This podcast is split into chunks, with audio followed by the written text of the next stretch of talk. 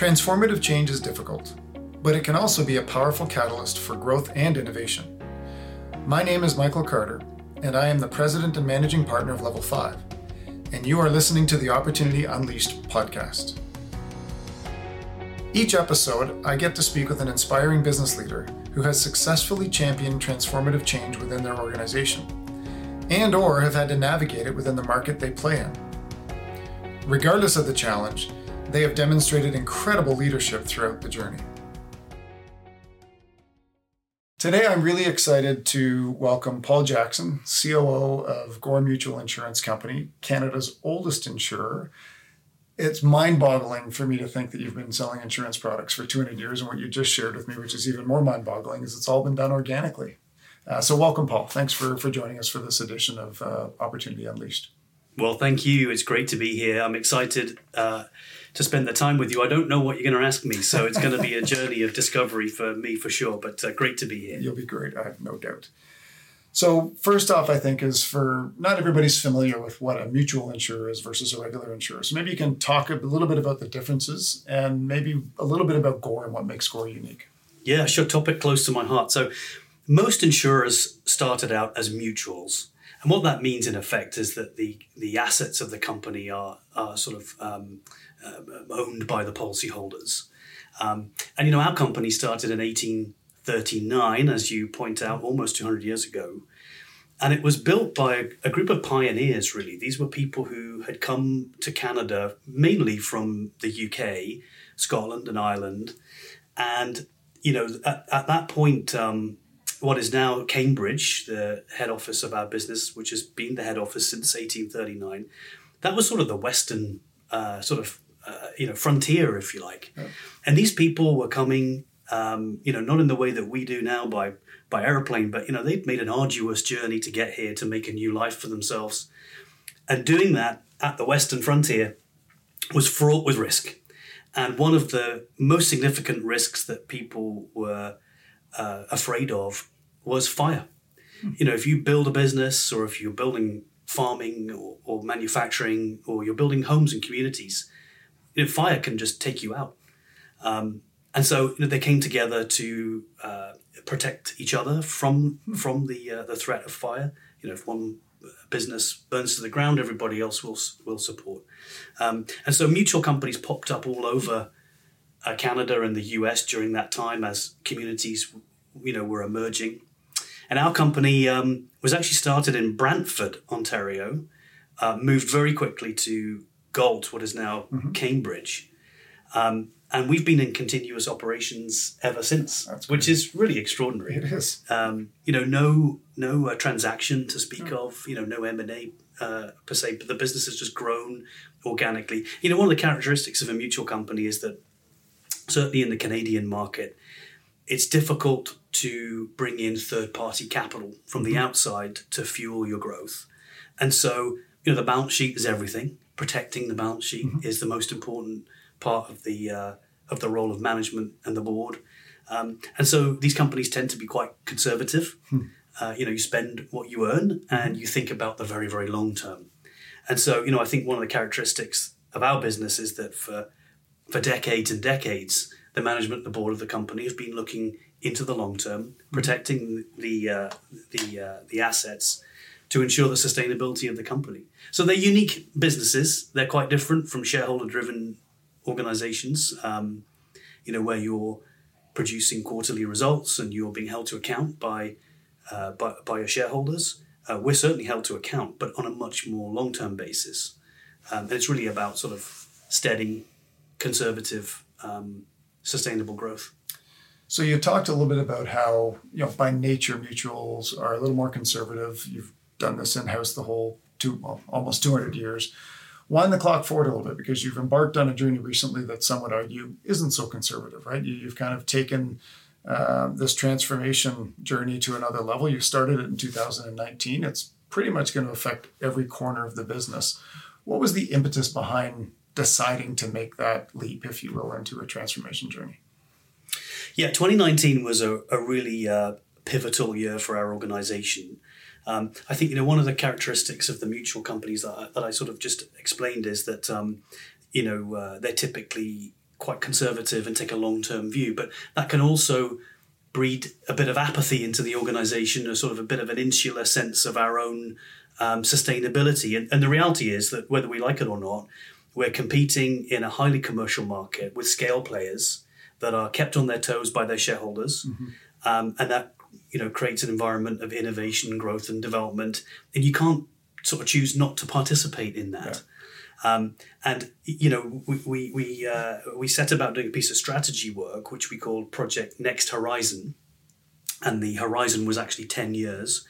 Um, at the time, I was the chief uh, distribution marketing officer, and I worked sort of, uh, you know, in lockstep with our CFO, mm-hmm. Uh, Andy Taylor, and he and I led that piece of strategy work. And, and, and, as it sort of unfolded over the course of the year, we realized there are a couple of directions we could take this work. We could sort of present a reasonably um, balanced view of where we sat in the broader market. You know, probably would have created a little bit of change here and there. Or we could really present a challenging um, and sort of transformative uh, point of view of you know who we are and where we fit in a market that's changing rapidly. And when we looked out 10 years, what we realized is that the business that we had was likely not sustainable. Hmm. And you know that's kind of a that's not an insignificant no, conclusion to reach. It's a pretty big statement. yeah, I mean halfway through the process, we sort of had a bit of a moment where we realized actually what we're getting into here is something really quite significant about the future of our 200 year old uh, company.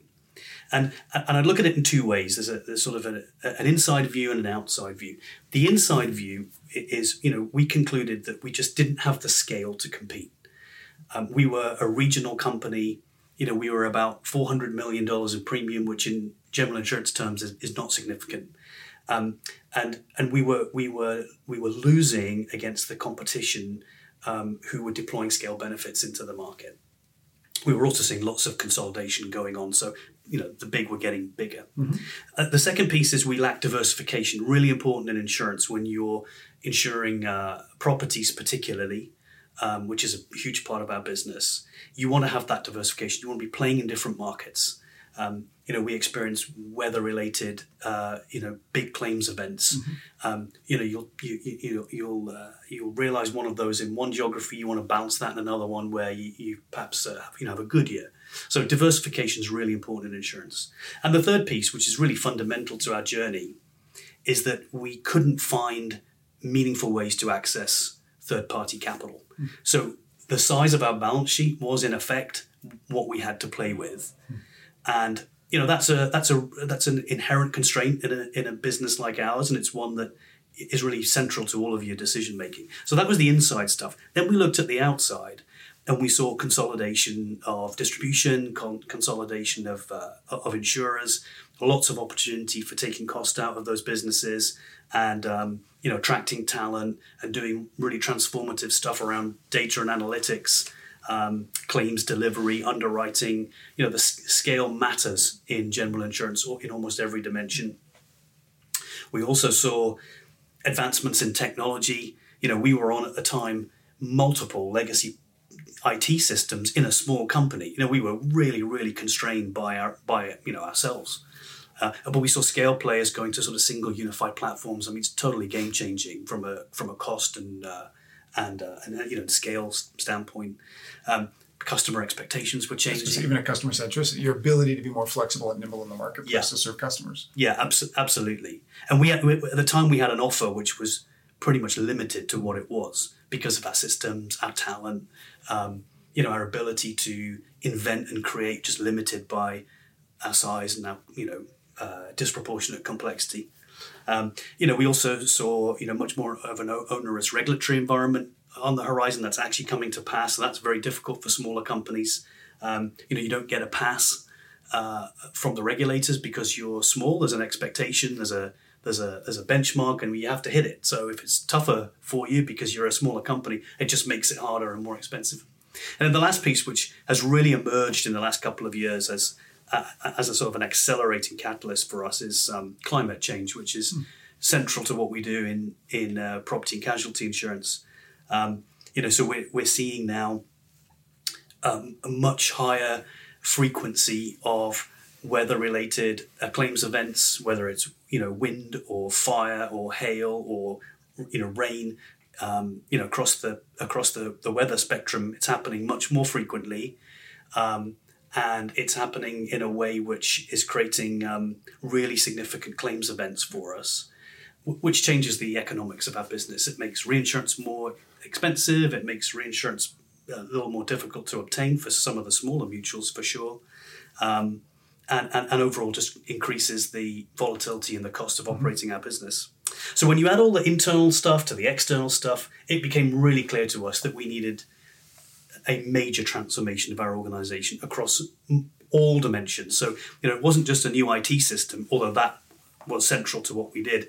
It was also a new, uh, a new sort of vision for the future, a new culture, and certainly a new strategy, totally new operations.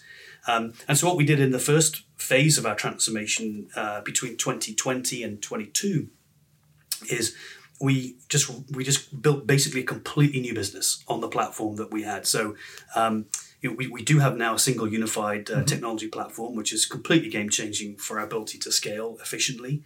Um, you know, we started, we had about 300 employees. We now have about 650 employees. Of the original 300, not actually that many left.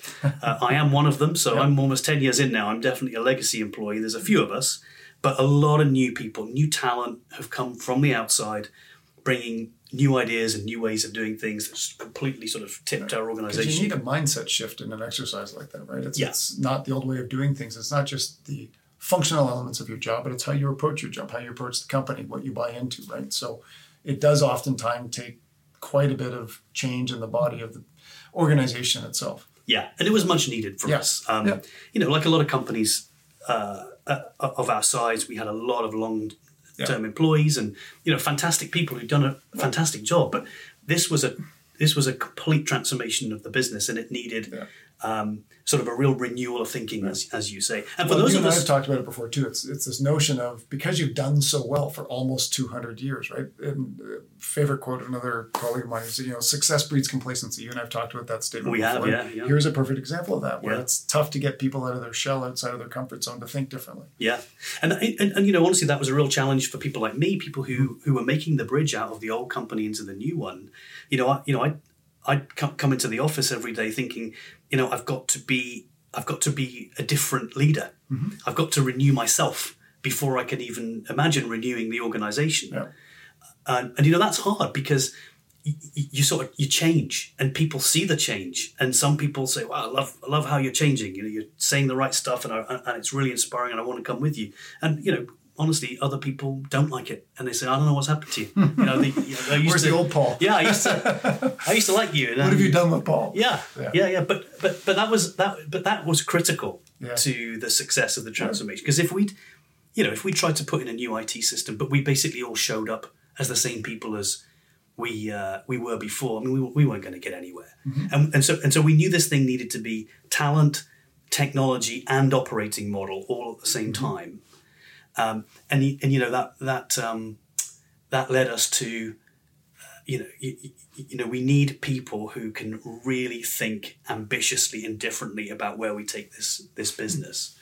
And, and you know some people stayed with us and have been hugely successful and I'm very very proud of those people yeah. actually um, and a lot of people decided you know this is not for me I need to be somewhere else and that's again totally fine and I, and I was you know, we, we actually celebrated a lot of people who left our business um, for the outstanding contribution that yeah, they'd made over yeah. the years. But you know, they said this is not for me, and we said, okay, that sort of feels right. And and so you know, they went off and did something else, and that made room for us to bring in, as I said, people who just brought a completely new point of view to the business. So you really saw this, listening to you talk about it, and gives me some perspective. I mean, this was a must-have, not a nice-to-have. This wasn't something you kind of maybe maybe we should or maybe we shouldn't. You saw this as an opportunity to really future proof the business in light of both internal external dynamics that were going on. Yeah, I mean, Andy and I felt it was a, it was a must have. Um, and you know, we reached that conclusion, as I said before, we'd even finished yeah. the strategy work. Yeah. We knew what this was, and we knew that the threats to our business were existential. Mm-hmm. And you know, challenging part of that for us was to take that story to our board. Um, you know, because you know, for years we'd been saying to our board, you know we're a good business and we do all right, and you know here's some good results, and everybody And we seems can happy. keep doing that. Yeah, yeah, and and that was true. I mean, it was a good business, Yeah. but it was it was a business that faced a not just one but a series of existential threats that we felt were going to take it out at some point. You know, Yeah. you know, on the horizon. That's why we call the thing next horizon. Um, and so that was a journey. I have to say though, our, board were magnificent throughout. That's good. hugely supportive. You know, very smart. Really understood what we were what we were saying, and and not only supported us, but actually really drove the program.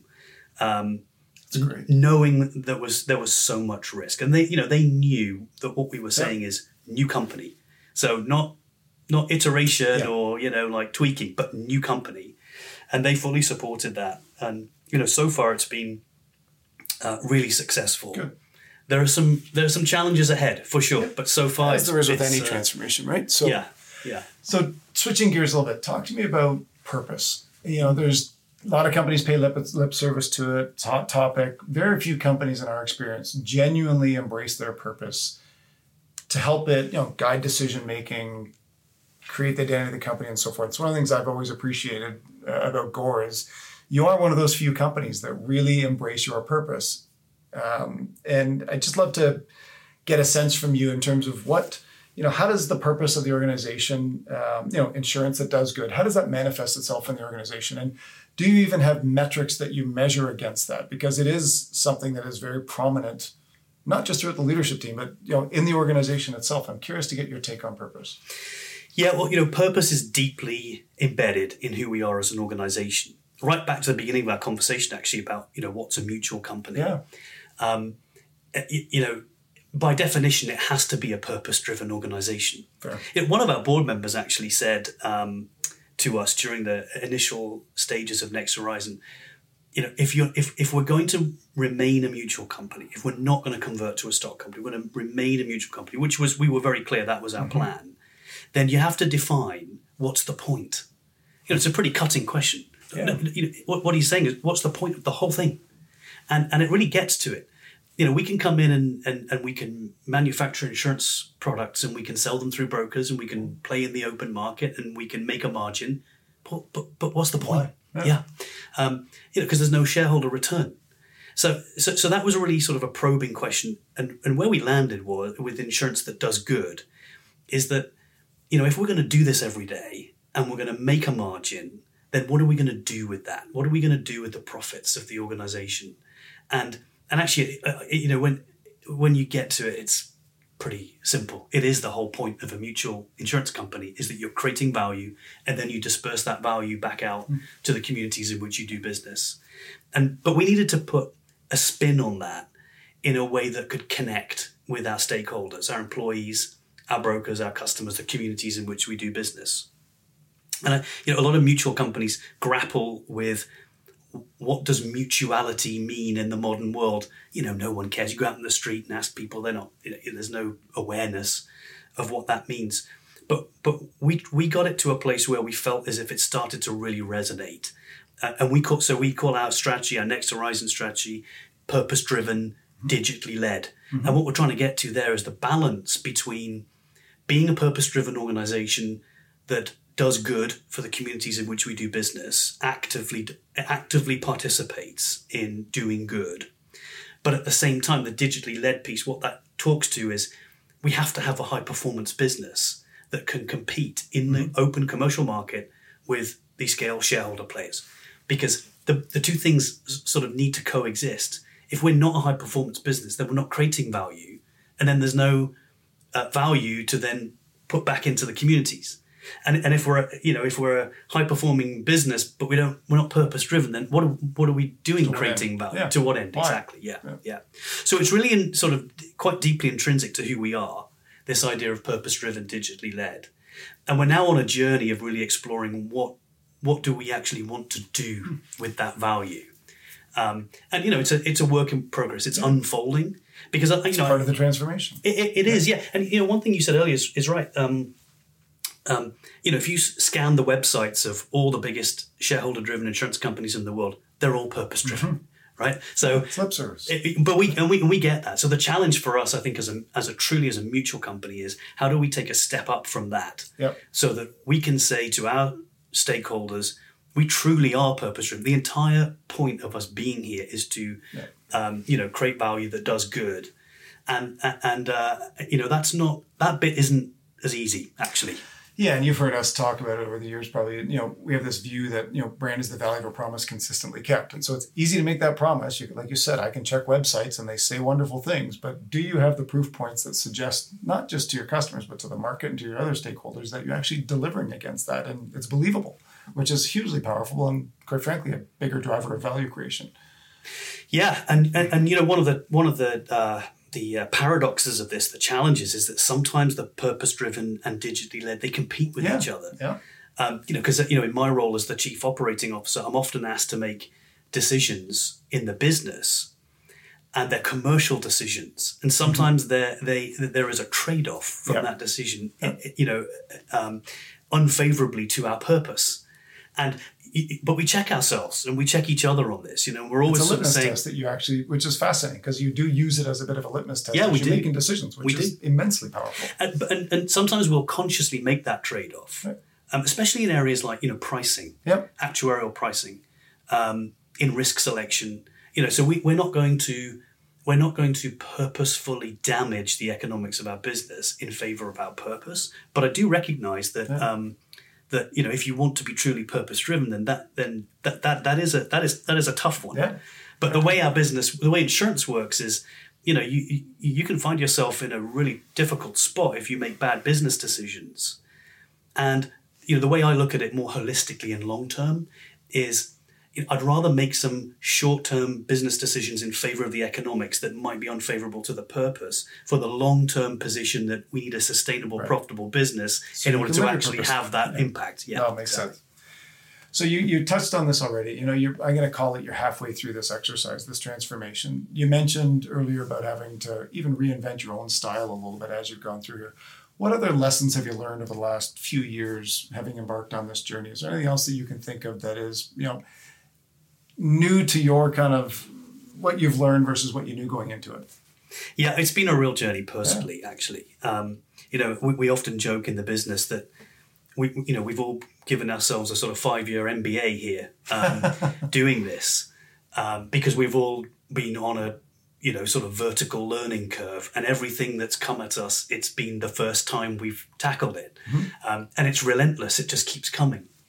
Uh, and you know, we were lucky. We we, we did bring in um, a whole bunch of consultants at the beginning of the process. We had you know all sorts of smart people in the business um, that helped to put some uh, framework and you know some Yep. um, discipline and rigor around how we were tackling the early part of the transformation. You know, we stood up a transformation office and reorganized ourselves a little bit, which was kind of scary. You know, it's w- when you start changing the business like that. You know, you realize, okay, well, we're doing this. It's real. You're in the risk business and you're embarking on some pretty good risk. yeah, yeah exactly. Yeah. And we were writing some pretty big checks as Yeah. well. So you realize, okay, you know, there's no turning back here.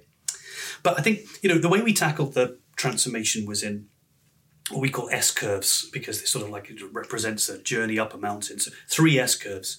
S1, which we called Be Brilliant, was really this hardcore transformation of our business talent technology operating model.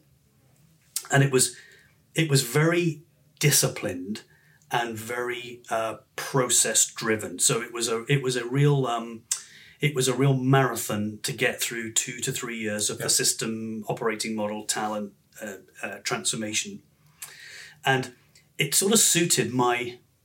Uh, I suppose natural leadership style. I'm a bit of, you know, I thought I was a bit of a command and control sort of leader.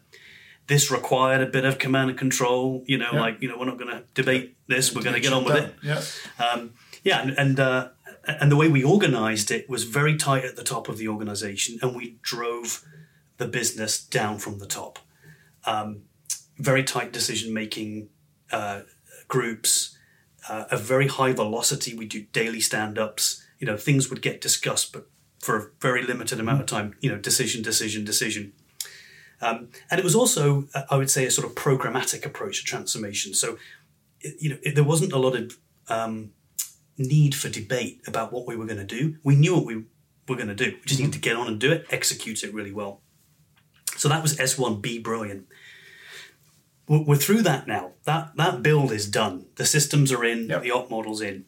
And now we're into this S2 that we call pivot to performance. And the idea of that is, you know, we built the platform, we built the core business, the platform. We spent a lot of money. We put about 10 years of our typical capital investment into two years. Wow.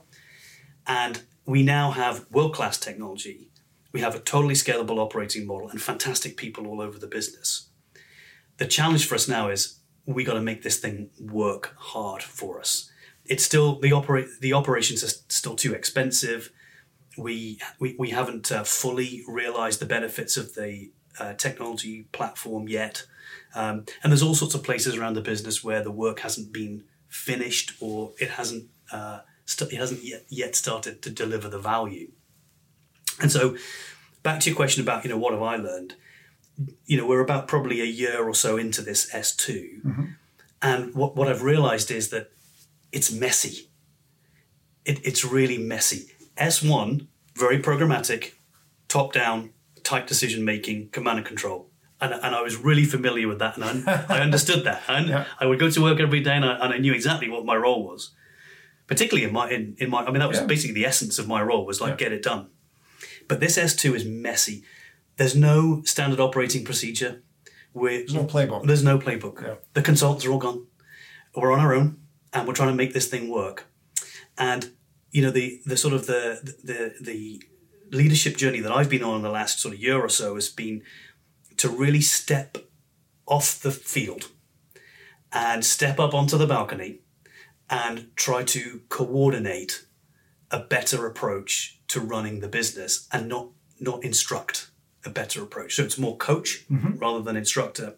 And I'm really trying to get to a place where we can empower the middle of our organization to really make the decisions that they know themselves. They have the expertise, they have the skill sets, the capabilities, they know what we need to do. Empower them, give them the space to really drive the business without someone like me issuing instructions all the time. Yep. And, and you know, frankly, I also learned I don't have the answers to most of the problems Yeah. actually. What what's needed from me is a tremendous amount of alignment, coordination, clarity, vision, uh, you know, coaching. But people don't need me to give them the answers, and frankly, that's good because I don't have the answers. So that's that's been a really um, fascinating journey for me to go on. And you know, honestly, uh, it was scary because I know command and control. I don't know this. I don't even know what this is called but it feels great for me personally. Uh, and, and we're starting to see the results come through and different types of results employee engagement survey, better results, uh, you know, turnover Because they lower. it, right? Yeah. Now they get um, own it. yeah. And people, you know, people want to hear me say to them, you're a fantastic person. You know exactly what you're doing. Get on and do it. You know what needs I to trust be done. I Get have on your back. Yeah, exactly.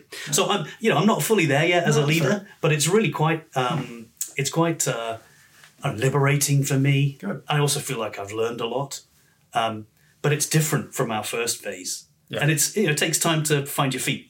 So phase one and two, you know what you know now. If you could go back and wind the clock back three or four years when you were planning all this out, what advice would you give to yourself now that you know what you know? Yeah, you know, um, great question. Um, the, the way insurance works is decisions you make this year, you typically see the, uh, the the consequences of those decisions in maybe you know two, 18 months to two years subsequent to that. Um, and so I think maybe in the first S curve, the Be Brilliant program, I think perhaps we were too um, short term in the way we were looking at things. So it really was a get it done Yeah. job. And maybe we didn't look far enough out. Um, and uh, you know, one of the tools that I'm bringing to the business this year is this concept of we call it the ambidextrous organization, where you've got leaders who both sort of exploit the core capabilities of the business, who get the job done every day, produce the results, and also leaders who explore, you know, where are we going next? What are the consequences? What does two years out look like? How do we prepare for that? Because it's coming. Getting some time to think about the future as opposed to worry about today and tomorrow. Yeah, Yeah. yeah. And so I think the learning for me was that we spent almost all of our time on exploit and not enough on explore. Even though we had a ten year strategy, Yeah. which we've been very um, sort of, I'd say, uh, uh, rigorous in in in, in following. Um, but I think you know we made some decisions in those first couple of years. We're now seeing the consequences of, of those, really around the performance of some Yeah. parts of the business. Yeah. That had we made different decisions back then, we would be in a maybe a better spot now. So I think the learning for me is, uh, from a leadership standpoint, is you know every day you come to work, you've got to be spending some time on exploit and some time on explore. You can't pick one or the other. You know, if you're spending all of your time in explore, then you know you're, you're not running a good business. Yeah, but but I think the learning for me is if you spend all of your time in exploit, then you know two years from now, which seems a long way away from now, it comes in the blink of an eye, and all of a sudden you you're on the defense or you're Yeah. sort of picking up the pieces of decisions you made, um, you know, years ago. And I'd even say listening to you speak, especially as the needs from leaders like you evolve depending on where you are in those phases, you need to be thinking about what's needed of you in phase two and three while you're in phase one, or else it catches up with you. Like you said, now you're kind of, it's not sequential. Yeah. It's something that needs to be balanced throughout the entire exercise, even though different phases may require different versions of you. Yeah, It's knowing when to turn those things on and off. And yeah. that's fascinating. Well, and, and you know that you're onto something there. That comment around what's needed from you, that really resonates with me because you know again part of my personal journey here is that you know I have the same job title as I had at the beginning of this in in 2020, but what I actually do in the organization is completely different, and you know that's a little scary too because when you're on a transformation journey like this, you know everybody likes to know what's my job? What's my job going to be? You know what do i do? Yeah. people like it sort of you know bit of security around that you know and i'm you know i'm like everybody else Yeah, i like it. sure. but but what i've learned is that you have to let it unfold in front of you Yeah. and you know that really um, it really scratches at your sort of your self-confidence Yeah. and your self-assurance you know what what skills and expertise do you bring how do you develop and grow as a leader uh, you know because uh, you know we're changing the organization today right you know right now we're, we're, in, a, we're in a period of leadership change um, which is involving me sort of relinquishing some of the stuff that I've been running for a while moving into some different space you know it's kind of it's uh, you know it's a little it's a little uh, scary Daunting, Yeah. yeah, but um, but again, I, you, you, know, I feel like this is the right thing for the organization, and so I ask myself, you know, frequently, you know, what am I good at? What am I passionate about? And what does the organization need from me? And I'm trying to find the sweet spot.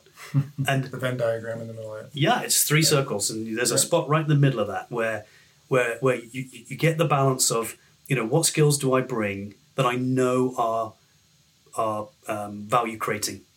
What what gets me up in the in the morning? Like what's going to actually get me motivated? But also, what does the business need from me? And that changes. What the business needs from you changes. Yep. But having a level of consciousness on that, I think, is is uh, you know it's quite empowering actually. Yeah, I always find as leaders, you have to learn how to be comfortable being uncomfortable. Yeah, And because things change all the time and you need to be able to adapt and no, number one, know yourself well, but also understand what the needs of you are from the external organization as well. yeah.